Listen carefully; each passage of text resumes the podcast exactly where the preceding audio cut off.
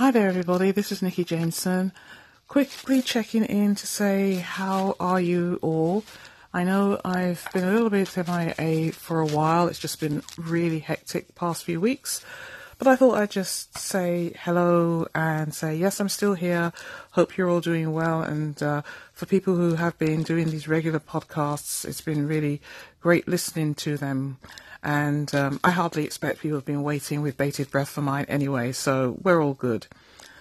So, uh, what I wanted to say today is just a couple of thoughts, or a few thoughts that have been going through my mind over the past few weeks, just listening to people and uh, some of my own thoughts and struggles. Is that um, no matter how tough the going is, just to keep on going, and maybe keeping on going means not thinking about the huge, big goals that we have. Not to say that they're not important, they are very important, but just to focus on what small actions we can take each day which will take us nearer to our goals. Because sometimes we can think of these huge, big goals and maybe things aren't coming together as fast or as quickly as we want them to be, or things just get in the way, and it's like walking in quicksand or treacle and it, that's just the appearance of things. Even if things feel really tough, sometimes I think this can be a sign for us to keep going or to seek some help or assistance. We're not very good sometimes about asking for help, speaking for myself, but it can be signals along the way to um, get some help, get some support, but also to make us think about whether the goals that we have are worth it, whether what we're doing is worth it to us, because the struggle, I think, is all part of the story. And when we look back, it doesn't actually seem like a really big struggle. So we want to just not pay too much attention to what's in front of our noses and keep ourselves focused. So having that big picture, but looking at the little steps, because the little steps if we do them consistently, they all add up and they add to that feeling of success.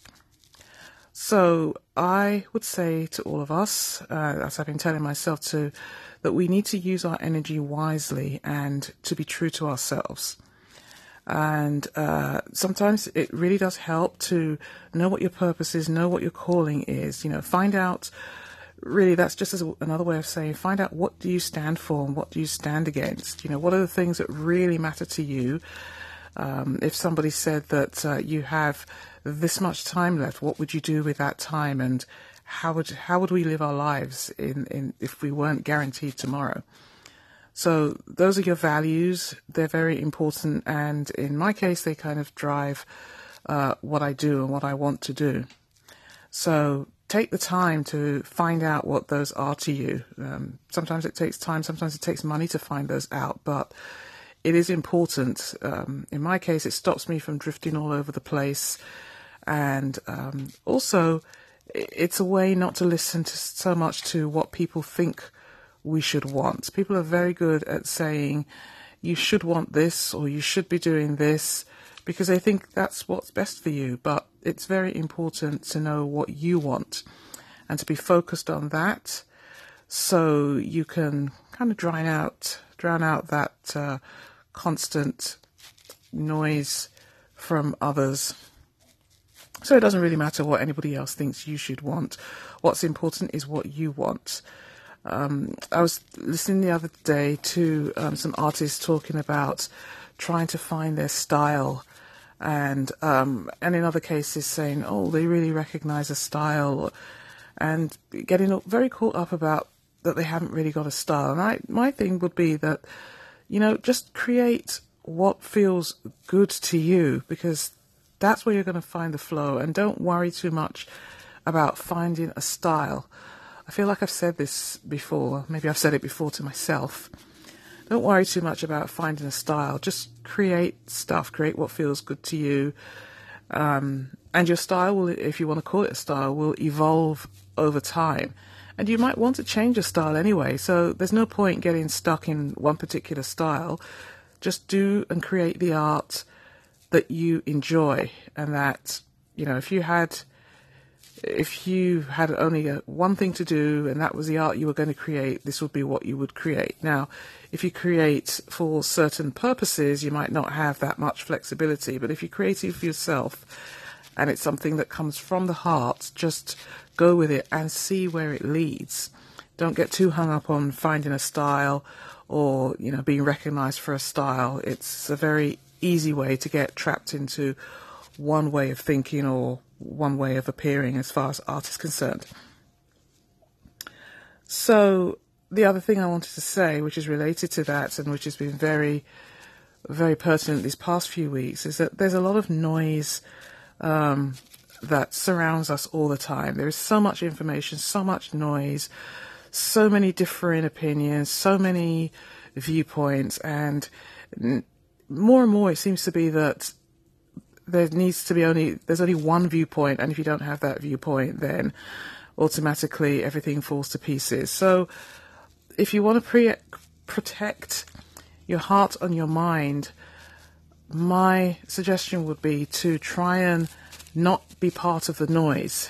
Not that you shouldn't do your bit, but if you're adding something to a conversation, try and make sure it's something positive and something that elevates and if you can't do that in that context, because sometimes it's impossible to do that, then I would say don't, you know, just just wait, wait for an opportune moment, and uh, don't get drowned out by the noise, and don't uh, create um, aimless noise. There's purposeful um, noise and agitation that's necessary, but a lot of it can just really do your heading if it's just noise for noise's sake. So I think it's key to avoid being too much caught up in it because it can just really drag you down.